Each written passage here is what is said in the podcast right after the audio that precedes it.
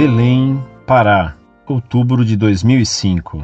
Caríssimo professor Fedele, salve Maria, nossa mãe. Minha intenção é ser ajudado por você dentro da história. No cursinho pré-vestibular, recebi a seguinte informação: que o Papa Pio XII fez um contrato com Mussolini para poder ter o Vaticano como Estado absoluto da Igreja, e que isso se deu através do Tratado de Latrão, onde o Papa deu uma bênção a esse Mussolini e essa bênção se estendeu até Hitler. Esse é o início do nazifascismo. Nos deu o livro Pio XII, Papa de Hitler, e o filme A Queda, como base para nosso estudo, e citou as revistas brasileiras Veja, isto é, como suporte para sua tese, tendo-as como verdadeiras. São seguras essas bases, professor? O que o senhor pode me dizer? Ele citou o Papa Bento XVI como um dos que dão seguimento a esse acordo, dando ênfase ao fato de o Papa ter sido soldado nazista.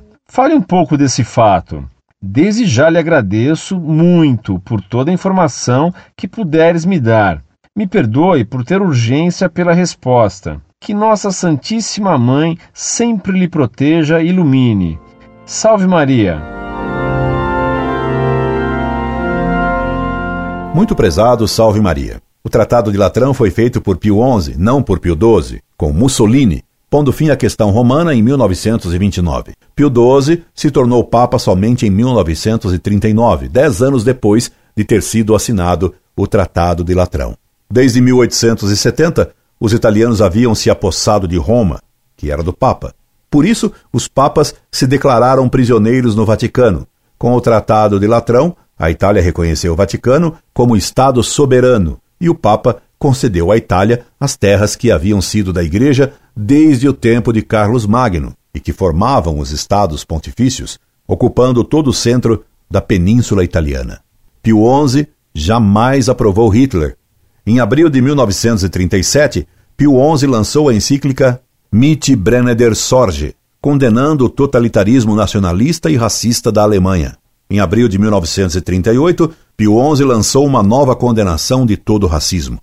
Quando, em 1938, Hitler visitou Roma, Pio XI se retirou da cidade e fechou o Vaticano e os museus para que Hitler não pusesse os pés lá dentro e mandou hastear a bandeira meio-pau, em sinal de luto, como protesto pela presença de Hitler em Roma a convite de Mussolini. Bento XVI foi convocado, como todo jovem alemão, para fazer o serviço militar no final da Segunda Guerra Mundial, quando a Alemanha estava já no fim. Ele só recebeu a farda, senão seria morto. E logo depois, quando a resistência da Alemanha se desintegrou e o exército se desfez, o jovem Ratzinger fugiu para casa. Dizer que ele foi nazista é um absurdo. E saiba que um professor que manda estudar história do mundo através de revistas é muito mau professor.